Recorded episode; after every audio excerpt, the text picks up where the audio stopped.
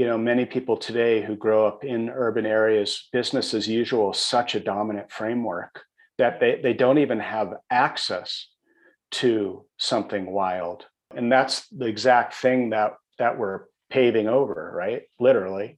You know so one thing i say about you know if you can't get out to someplace wild at least start wandering the wilderness of your dreams like start a relationship there because that is a sense of wildness that can come through and wake you up as well that's matt cochran dream worker wilderness guide and modern homesteader here in the small town in the high mountain desert where i live he was my guest on episode 22 of the dreamer's den series when we talked about dream work among men and how matt acts as the raven drawing the pack of wolves to the spirit food found in dreams.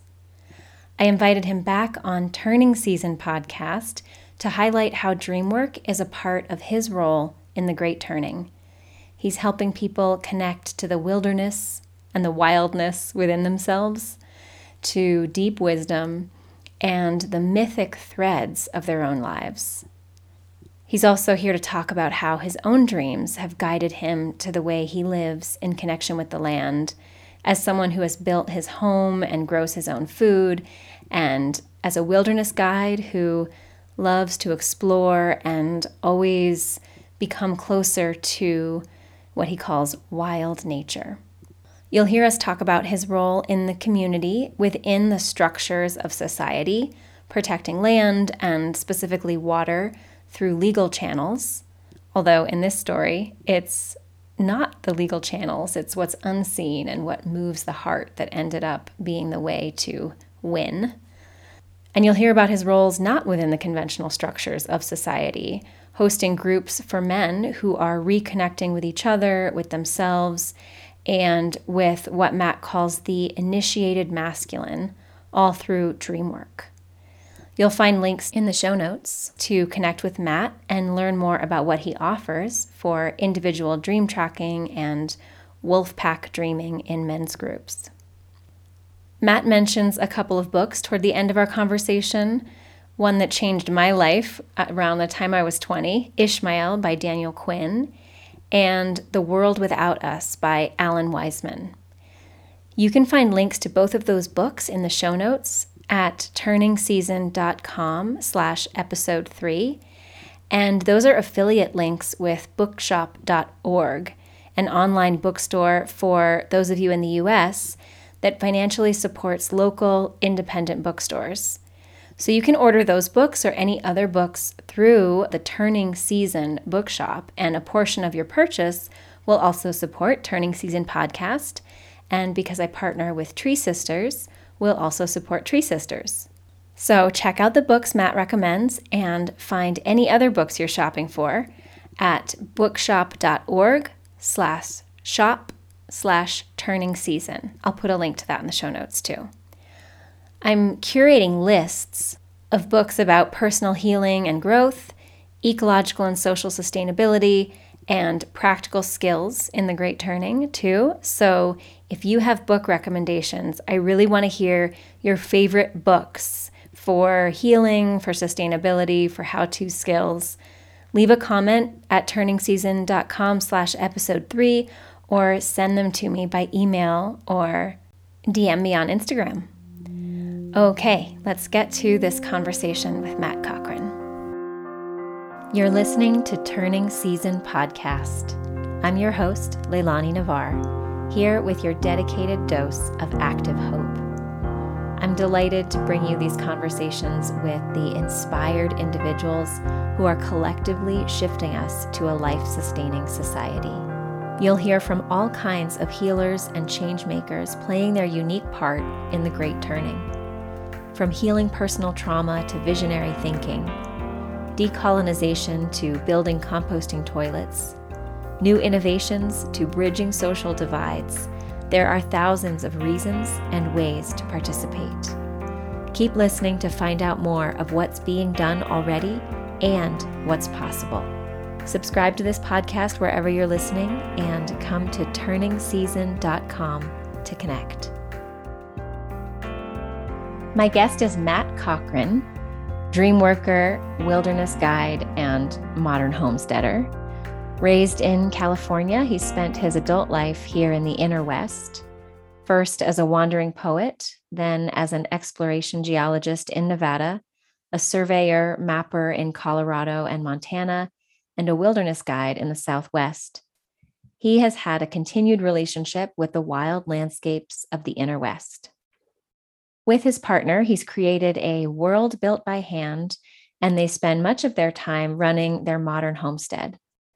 In midlife, Matt earned an MA at Pacifica Graduate School in depth psychology, focusing on dreams and eco psychology. In hindsight, he sees that he took his mapping skills to the inner territories and recognizes that the language of wild nature corresponds to the language of dreams. He's trained in rites of passage with Animas Valley Institute and been involved in men's work through Michael Meade and the Rising Man movement. Matt is now blending all these worlds into the offering of Raven Dream Tracking, where he focuses on dynamic dream work and works with men in what he calls wolfpack dreaming. And I'll quote Matt here Dreams to me are an incredible navigation tool and a fierce, viable presence. They give us life from the hidden places within and a generative, creative, and visionary capacity in the world without. I'm so excited to talk with you, Matt. Thank you for being here with me. Thanks, Leilani. Good to see you. And uh, I'm so glad that you're doing this podcast and the turning season. I think it's vitally important. And I can't wait to hear all the different uh, conversations that people bring to this down the road. So glad to be here. Me too. I'm so excited about all of these conversations. And really, the intention is for listeners to get this dose of active hope and sense of possibility and see what's already being done. And that is definitely for me as well. I want i want all of yeah. that too so. So in the work that reconnects which is joanna macy's work and she's the the root teacher of that and the one who gave us this language of the three stories of our time and the name for the great turning. So in that work there's a spiral that we can walk together again and again beginning always with gratitude and then honoring our pain for the world, and then seeing with new or ancient eyes, reconnecting with past and future generations, and going forth. So, I'd love to start our conversation with those first two places on the spiral the gratitude and honoring our pain for the world. And then we'll move into hearing about what you're doing in the world, which will let us get a glimpse of things through your eyes and a sense of how how you are going forth. Great. Sounds great. All right. So I'm going to ask you about gratitude first. If you want to finish this sentence, however you feel inspired to, some things I love about being alive on earth are mm. walking in the wilderness, dreaming every night, water, stone, ravens, uh, people's energy to uh, become more of who they are and to bring life forward in even in hard times. I'll I'll stop there for a moment. Mm. Thank you for those. And in honoring our pain for the world, how would you finish this sentence? When I see what's happening to the natural world, what breaks my heart is. The fact that the natural world seems to, regardless of humans' uh, ignorant and sometimes um, non ignorant destruction of the world, uh, the earth and its beings seem to want to rest us back into relationship with them. They like love us unconditionally, it seems like. Uh, that's my experience the continued uh, uh, wanting to contact human beings to be in relationship with them mm.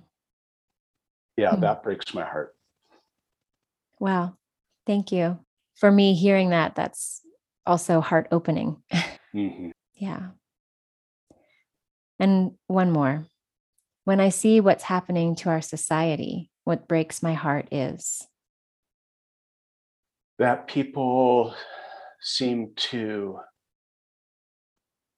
continually choose a road that takes them away from nature and their natural state of being. Mm-hmm. Um, that somehow technology without wise and slow use will somehow save us.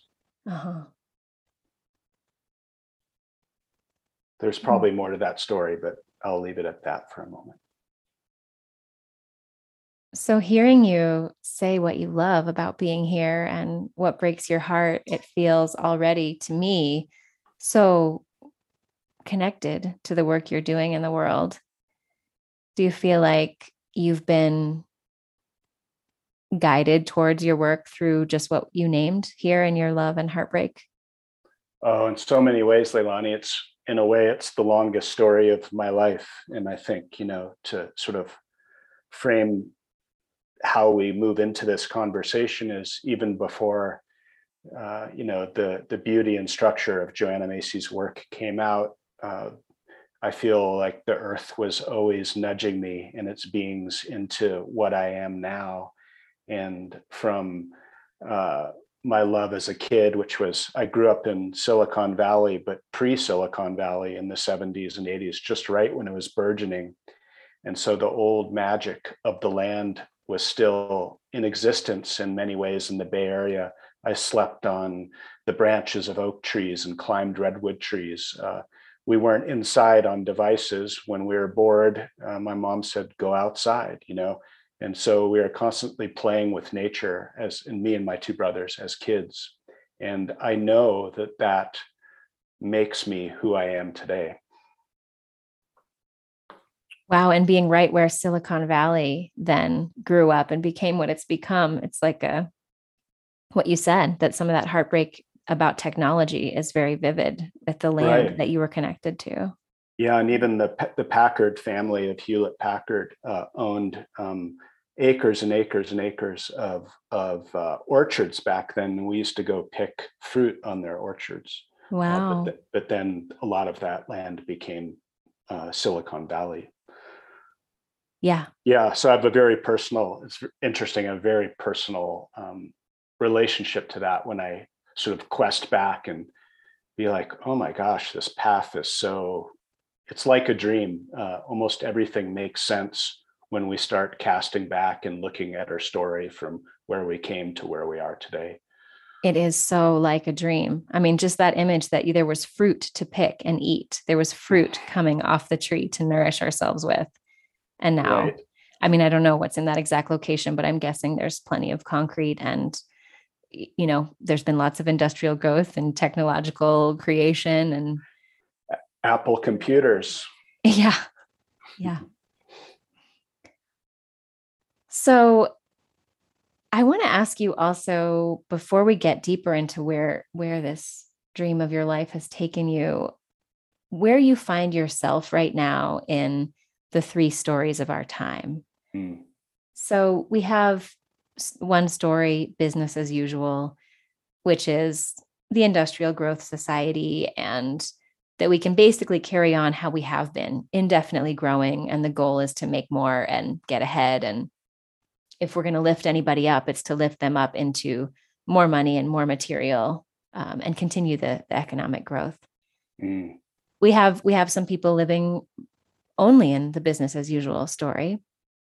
And then we have the story that more and more people are waking up to and feeling heartbroken and terrified and despairing about which is the great unraveling the climate crisis, mass extinctions, social crises, refugees, the unraveling of the systems that have sustained our lives.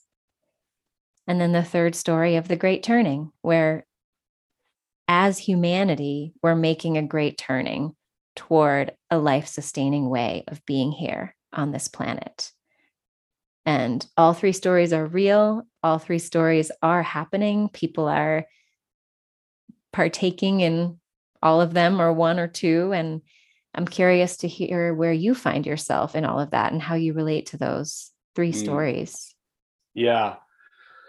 So I think first, before I say personally, I like, I've been thinking about these three things in a way as since I'm involved in rites of passage work and so on, I think a lot about those three things as a way, as sort of um, parts of initiation or even perhaps the hero's journey. So to me, what I mean by that is business as usual is sort of like refusing the call um, or you know not wanting to cross the threshold into great change it's sort of this denial and you know my awakening i think from business as usual came when I lived in Montana and was a surveyor and a mapper. It was a great, great job. I, my explorer's myth was played out full, and uh, you know I was roaming all over Western Montana with the boundary surveying outfit because I loved the land, and I was mapping it because I thought I would get closer to it.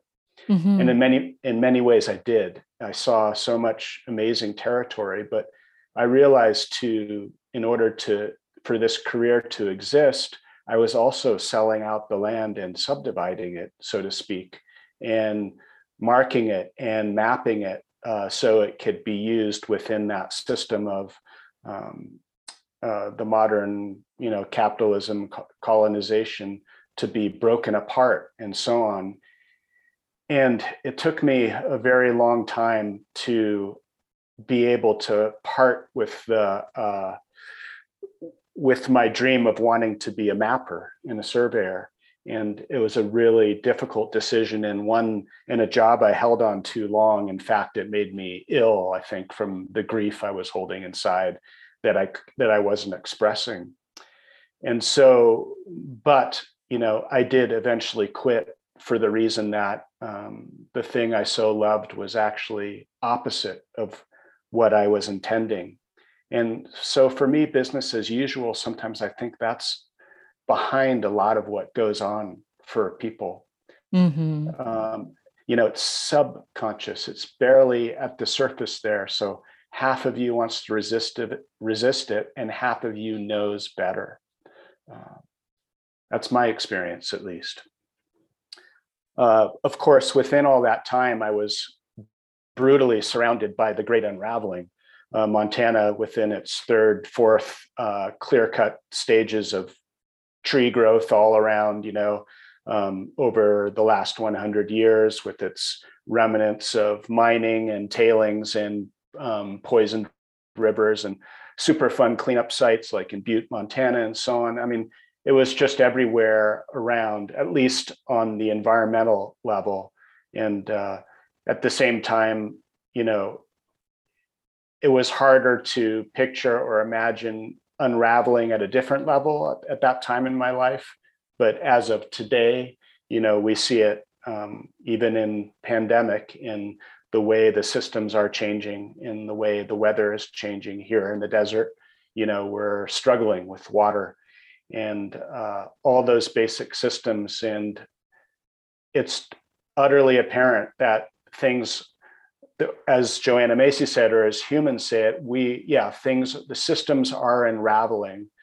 But I also like to say that as it's unraveling, the earth is actually adapting. It does only what it knows to do, adapting uh, and changing to try and keep up, I suppose, with the speed of human change.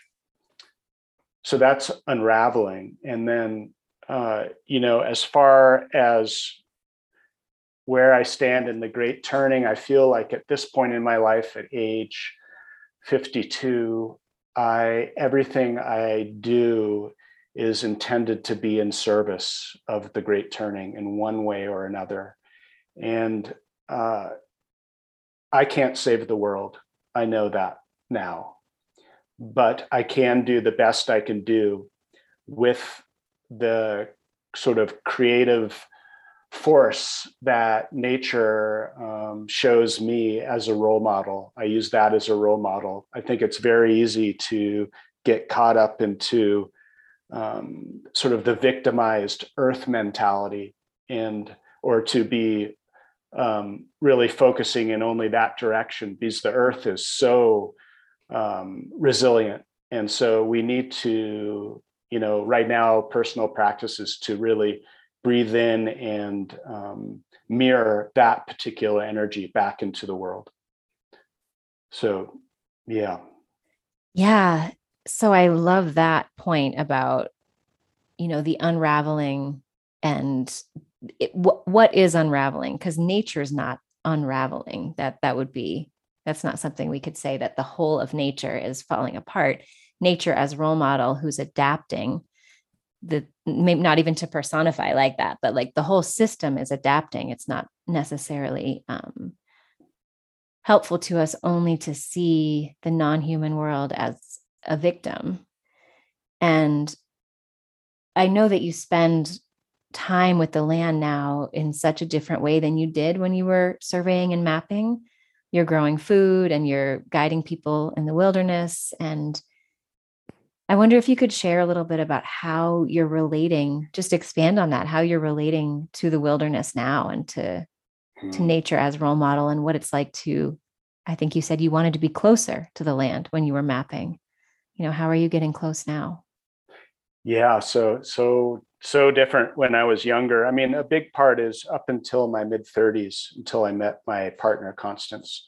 I I was sort of a wandering fool. That was my you know what I love to do. Uh, I didn't have a sense of community. I didn't have a sense of being rooted in place, although I loved many places. And uh, you know, and that was, I mean, a lot of that time was getting to know the wild places. But it wasn't until I arrived in this town that we live in, Leilani, where um, and meeting Constance, who had a sense of community, that I actually uh, decided that oh maybe there's something in this. And you know having been what 15 years or so on a um, piece of property here uh, creating a modern homestead where we're growing our food i've built the house out of straw bale and local clays. And um, i'm involved in the planning commission which you know in my mind is a way to protect the place within it's a very difficult job, by the way, because it's within the flawed legal system and government system that doesn't really um, consider place or land a sentient being, and I do. Mm-hmm. So, so that's another piece. But you know, so this idea of community and uh, working with other people has been an immense source of uh, strength and um, I think agency and agency is a really important word because that actually gives um, credence to this idea that we call hope. Uh, mm-hmm. Yeah, hope without agency is nothing mm-hmm. uh, in my mind. So I think I don't know if I steered off your question or answered it, but maybe you could nudge me back in the right direction if I missed something there. That's okay. We can go right forward from there. Um, I I want to make sure that we come back to the dreams and all of that but now i'm getting curious about what your how your goal is to protect the land and you're stepping into these this structure that already exists. You know this mm. is one one piece of the great turning which we call holding actions right? And you and i were part of this together in protecting the water right from rotenone poisoning. It wasn't recreating right. society it was a holding action like do not harm this place that's thriving. Yeah. And yeah. so you're when you said that the legal structure doesn't recognize the land as sentient. I i wanted to i don't know if you have envisioned this but what what would it look like to you if the structures did honor the land and the thriving life here that's not human Gosh, it's so hard to imagine, but you know, I know there there are some people out there in the legal world that are trying, you know, that have successfully given rights to, um, you know, rivers and different things. So when legal battles come up, uh, they can, um, you know, represent them, so to speak. Mm-hmm. But you know, I I mean, I'm so you know, okay, I need to give a little backstory. So, so as far as let's go back to holding actions for a minute. So, I mean, my initial sort of uh, understanding that things were unraveling was Edward Abbey, you know, reading about the desert uh, in mm-hmm. my 20s. And I really responded to him back then because I loved the defiant, reactive sort of um, uh, outlaw, uh, you know, sort of mentality and but that was sort of an uh, for me an immature way to protect the land although i followed that out for you know a while. And then you know i got to a place where i guess you know in, in many ways upon i sort of woke up ecologically and that's a whole nother story. But when i got to this small town here um, you know with we had to fight a legal battle um, to save the fresh water that was being poisoned for the reintroduction of uh, native, they called it native Colorado cutthroat throat trout. Uh, and but the, what the means to the end was uh, not good. And mm-hmm. because they poisoned everything in the streams, as you well know.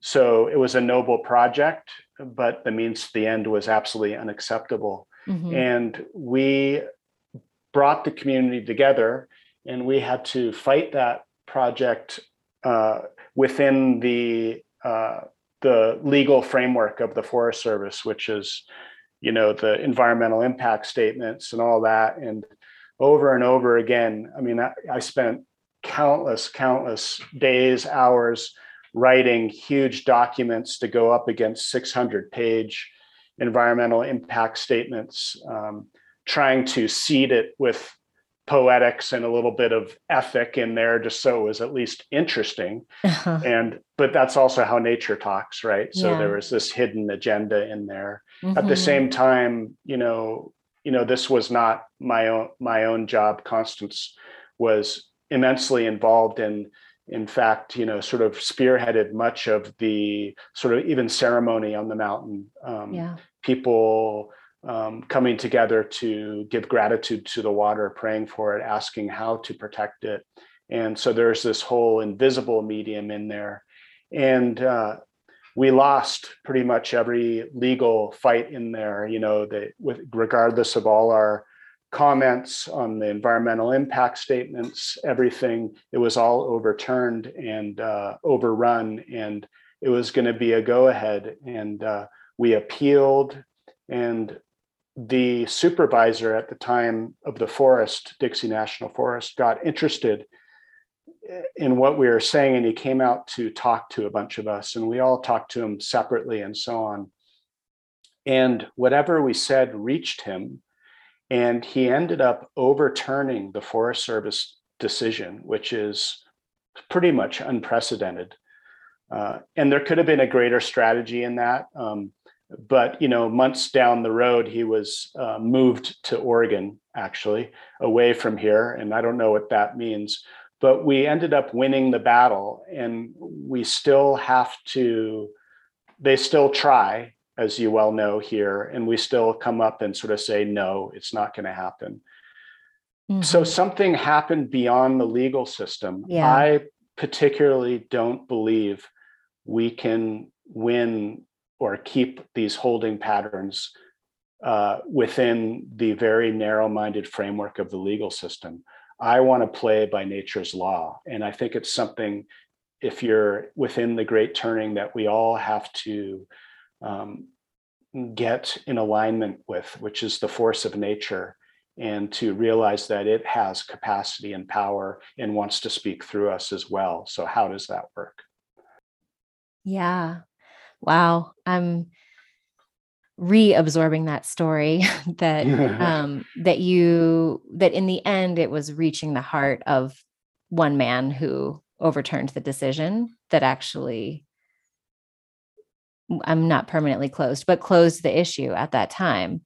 And and how important whatever that heart to heart connection was, which is an unseen thing, and all the other unseen things that were taking place mm. through ceremony and bringing people together. And I mean, in a way that feels more hopeful to use that word again, more, more sense of possibility there for me than thinking about the legal structures and how how those that type of uh, tight control over things could be adjusted to account for what life needs to to continue to thrive it's exactly yeah and and, and i think that's such an important point for people out there.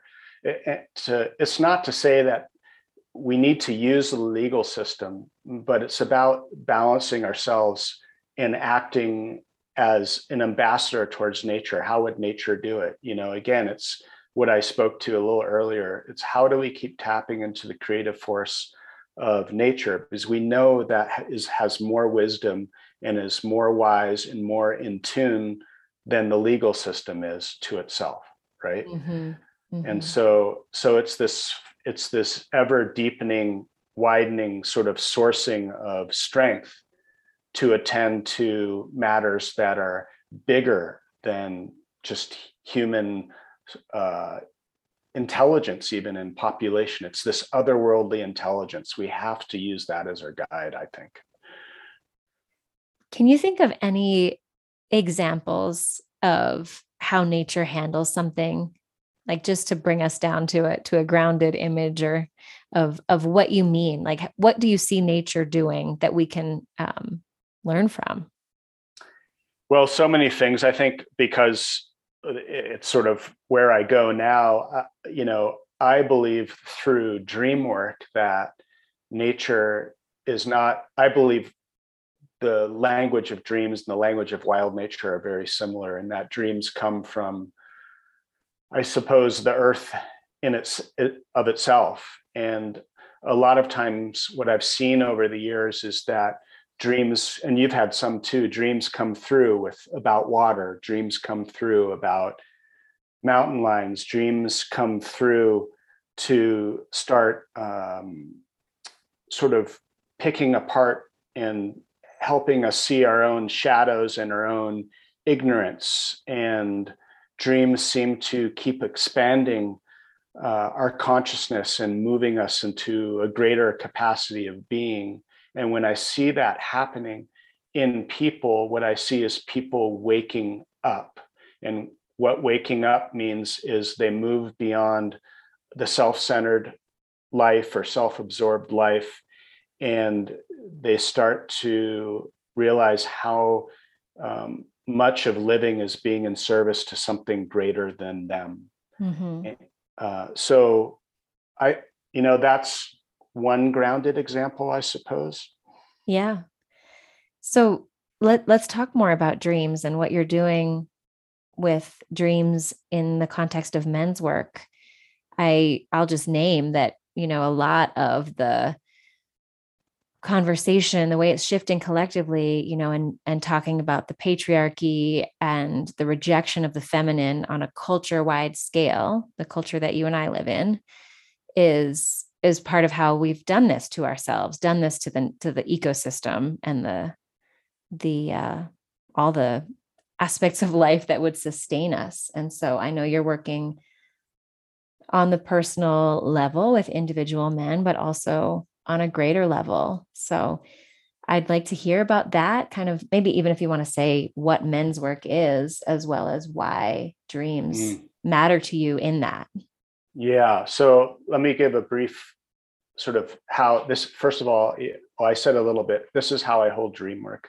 I believe dream work is on a personal level an inner navigation tool that is trustworthy and full of wisdom and completely unique to each of us because dreams in a way are crafted for each of us each night they come from this ancient think talk about ancient eyes this ever ancient and sort of place of wisdom deep within uh, mm-hmm. and without really uh, and and then beyond the personal level dream work also is at the same time um, you know it, it's so hard to describe but it's the consciousness i think of beings other than human are reaching through dreams for example animal dreams uh, you know, a typical psychological way of looking at an animal dream is that, uh, you know, the animal must mean something about me. Uh, but it's also known that animals come to us seeking their own help and their own wanting to be understood through dreams as well. So sometimes animal dreams are about the animal. Mm-hmm. Um, so there's so many ways, you know. So basically, the, the you know, in a nutshell, dreams are personal uh, for the community and ecological and perhaps universal all at once. The dreams have this ability uh, of all that wisdom nested within the seed of the dream. And so that's dreams. Now, men's work for me over the years has been, uh, it's given me the strength of moving through my own sense of uh, shame, loneliness, lone wolfness, uh, all these different ways, and allowed me to be in alliance without ego and competitive behavior with other men, and to uh, learn and have the ability to hold each other accountable to whatever each of our truths are, and then to act on them together. And this sense of camaraderie, brotherhood, feeling is uh, one of the most important aspects I've felt in uh, being uh, together in men's work.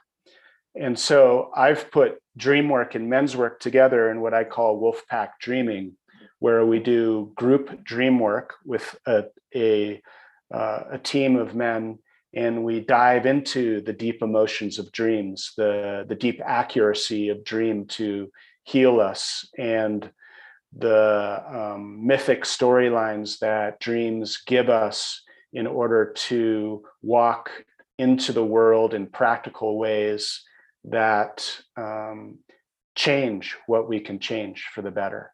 Mm-hmm. And what do you, how do you feel about this idea that part of men's work is about, well, you mentioned, you know, not being driven by competition or having a lot of ego there and really being able to have camaraderie and talk about deep emotions, you know, in a circle of men.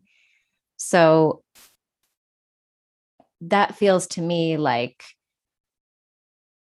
a restoration of some of the the feminine qualities within these men who are in the circle and when I start using these words, I start mm. wanting to move more towards yin and yang because we get so mixed up sometimes with the right. feminine and masculine. Right. But but the the openness to emotion, the openness to the unseen, to the subtle, to collaboration, to to caregiving, to being gentle with each other at the same time as being able to, you know, like you said, hold each other accountable and, and be a source of strength for one another.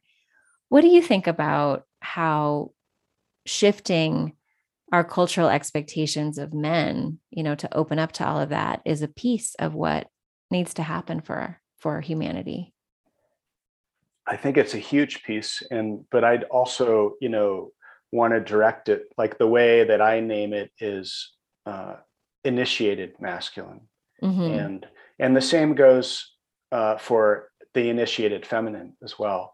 Um, but in my line of work the initiated masculine has that you know that balance of yin and yang uh, mm-hmm. in it. It understands itself that way. And so it's this it's this again it's this beautiful balance where um, you have the fire and driven purpose of the sort of the yang quality and then you have this um, more uh, water mythos, um, seeing through the dark, uh, loving sort of ability in the background with the the the yin, and so part, dream work to me is this realm that's beyond the logical. So I think it's a very valuable place for men to go, and a place that uh, alone is a lot harder to do, in a place that is not really available to them so easily in this world. Mm-hmm. and the poetic depth and sort of wit of the dream and the beauty of it all that brings this incredible balance to the warrior that men many men identify with.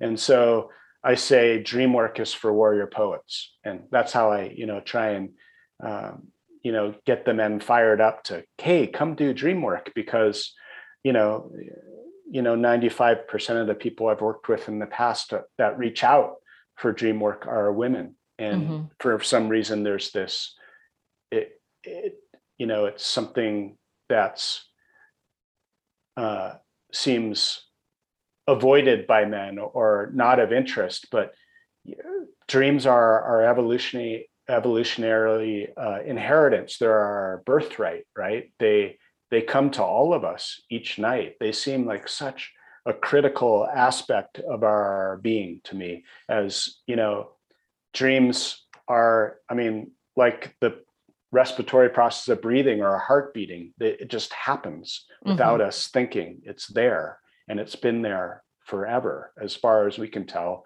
studying cultures all the way back down the line. Yeah yeah.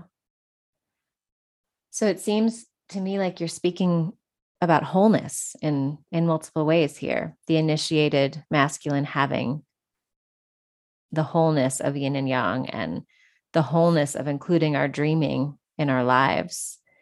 And I, yes.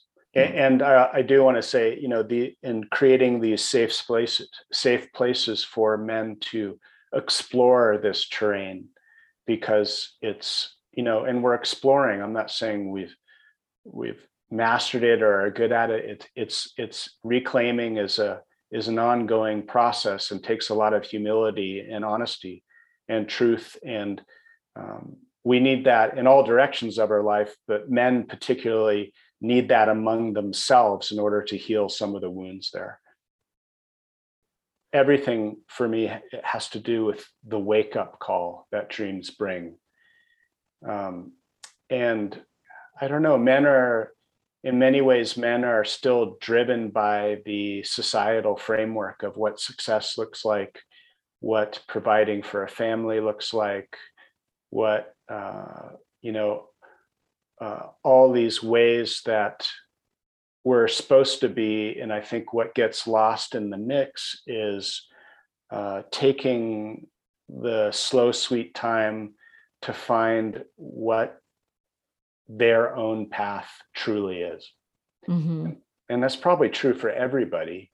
Yeah. Uh, but dreams seem to very much point the way towards a very unique way of being. And that's why I say in Wolfpack Dreaming and Raven Dream Tracking simply is that um, I say every man needs a mythic storyline. These dreams start teasing out these threads. And I've noticed that when a man sees the the um, the thread running through their life on a deeper level with all the drama, the deep emotion, the outrageousness that dreams give, and so on. Uh, something lights up inside of them, mm-hmm. and uh, something that they can call their own, something that they can trust.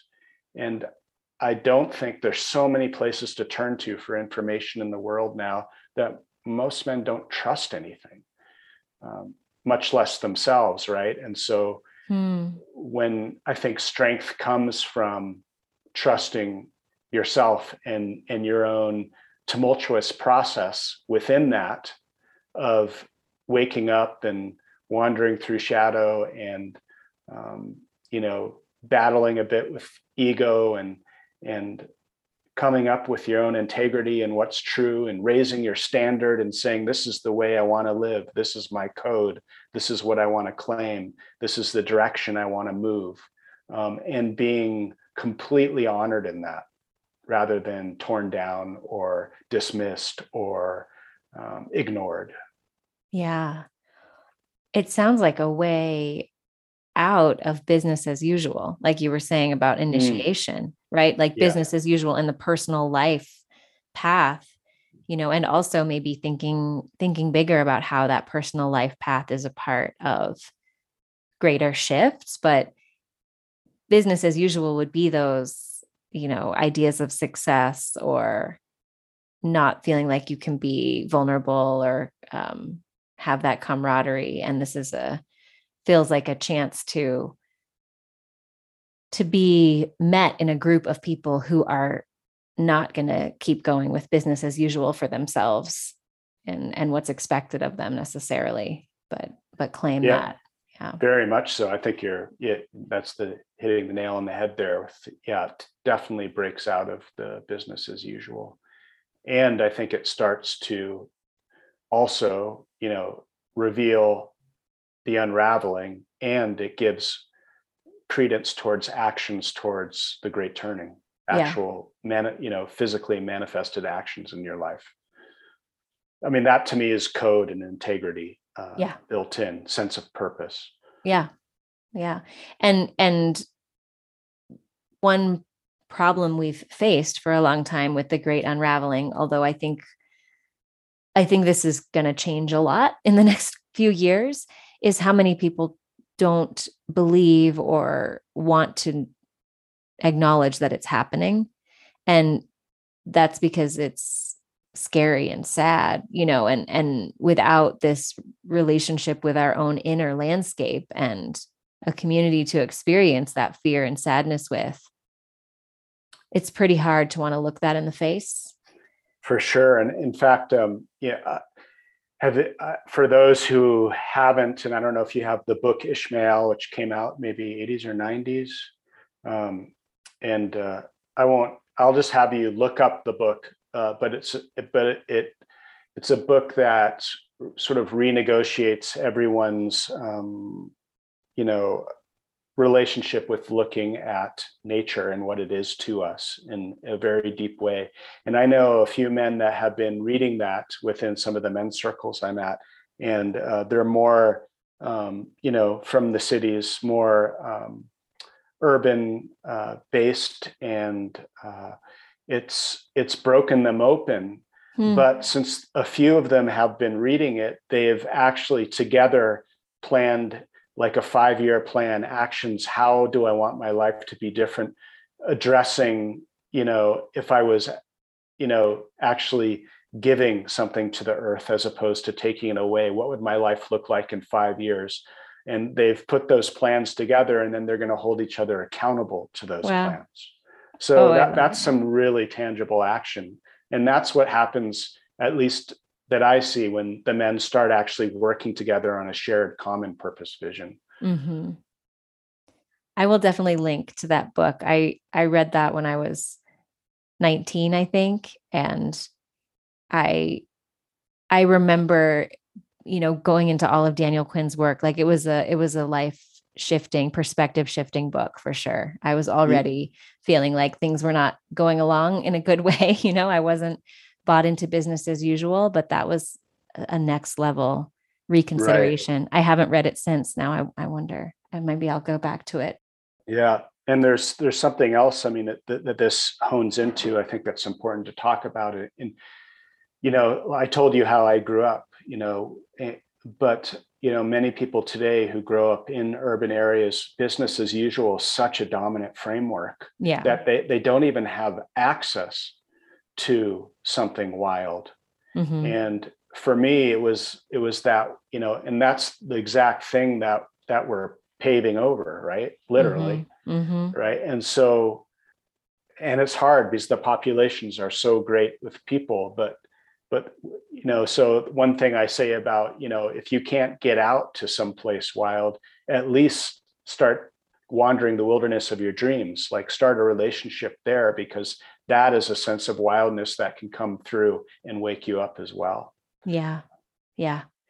I, you're reminding me of i was going to a, a full moon ceremony that constance was hosting and i was driving down from the city you know on the freeway and looking around at all the you know the like little lonely solo trees that are sometimes planted along the freeway or right. just small glimpses of green that you can get and trying to open my heart to them like just because they're alone and not in the forest and you know being passed by thousands of cars that's still life over there that's still life doing its thing and there's some wildness to it just yeah. by by being out there you know and and so that i think about that too when i am in more urban environments is just taking a moment to notice the the life that is coming up through the sidewalk cracks or that is contained in the little hole that was built and you know that the sidewalk was poured around so that one tree could grow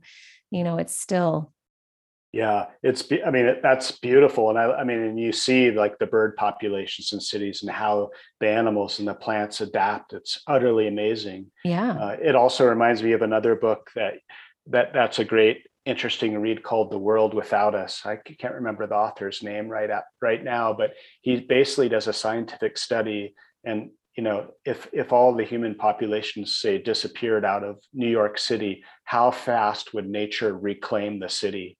And uh, it's pretty amazing because you know the underground subway systems, the pumps would stop working, and all the water would flood in, and it's a very short amount of time that nature can reclaim itself.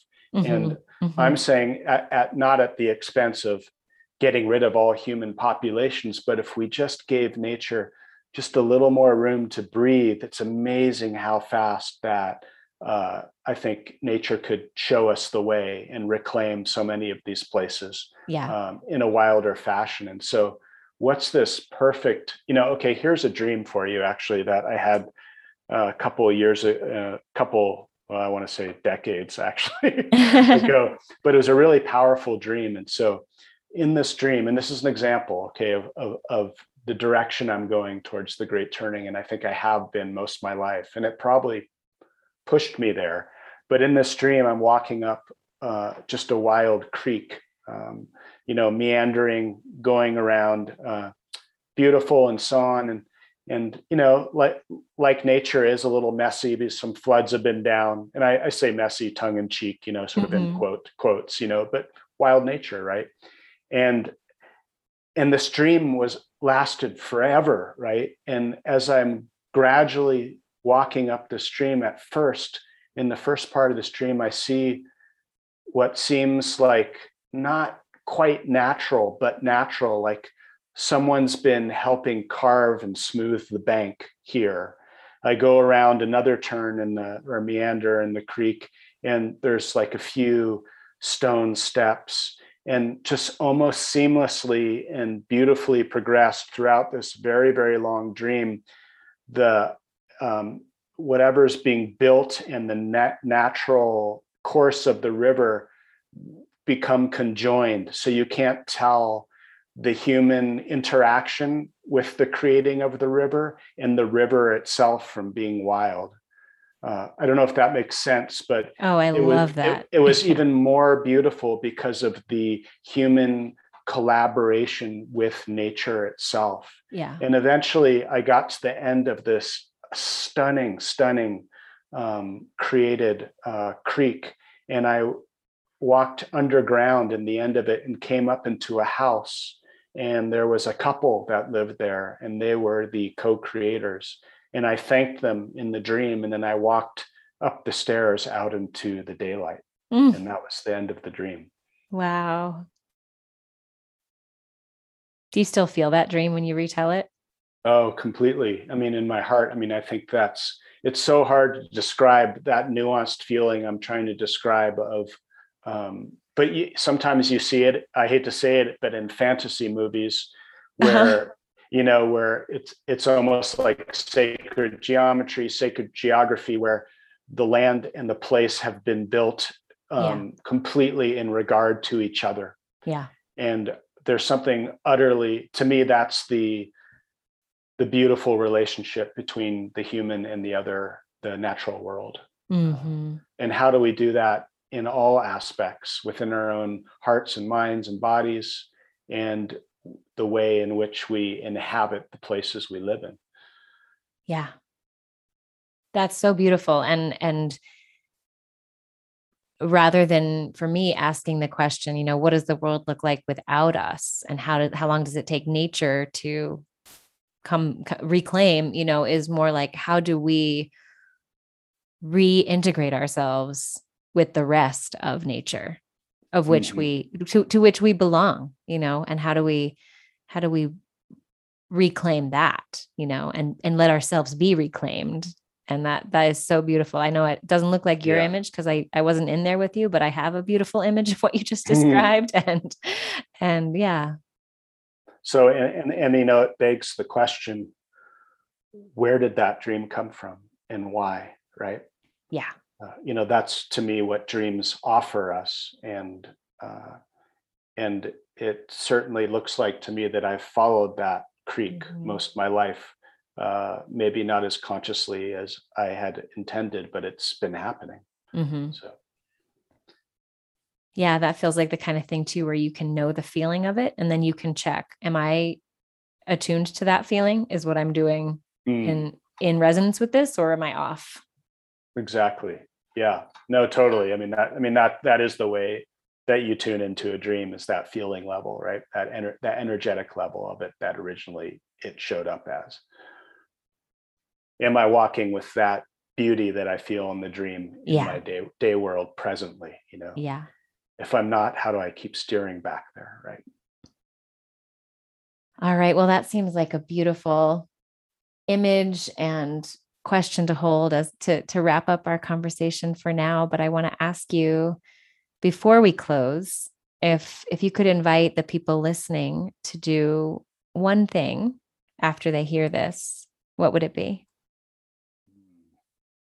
I would say after you listen to this podcast, step outside, and this comes from a friend of mine. This it's an exercise, I suppose, um, to go walk somewhere uh, with some nature in it, and walk as if the 4.5 billion year old Earth is aware of you. Mm-hmm. You don't have to think about it, just walk as if it's aware of you and see what comes. All right, I'm going to do that after we hang up. Yeah. Thank you. Thank you.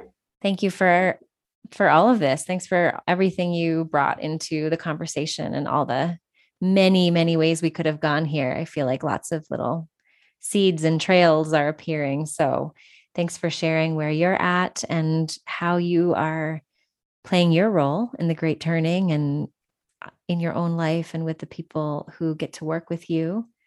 You and Constance are so, so dear to me. And I know I'll probably never get her on the podcast, but I know that her her wisdom and her way in the world inform you and I both. So Yeah. love to her too. Well, I think that you might be able to get her on the podcast for this one for sure. She's Oh, okay. Subject that's dear to her heart. So Okay, good. definitely. And uh and thank you for yeah for leading me down here and and yeah there's so many rabbit trails and i just want to i really honor what you're doing leilani because it's it is actually a really huge topic and it and it's hard to even know what direction to work in but i think the most important thing is that each of us has a unique way of addressing it and that is you know the truth that each of us must follow and if we're all doing that um, that piece it's like all these trickling springs that go into the larger river that really can change things Absolutely. down course so Yeah. yeah. yeah Just imagine if everyone or even most people were following their path and you know, whatever it might be. That would be Yeah. enough. That would be Yep. everything. Yep. So thank you for for sharing yours and following yours and what you love and what breaks your heart and what inspires you.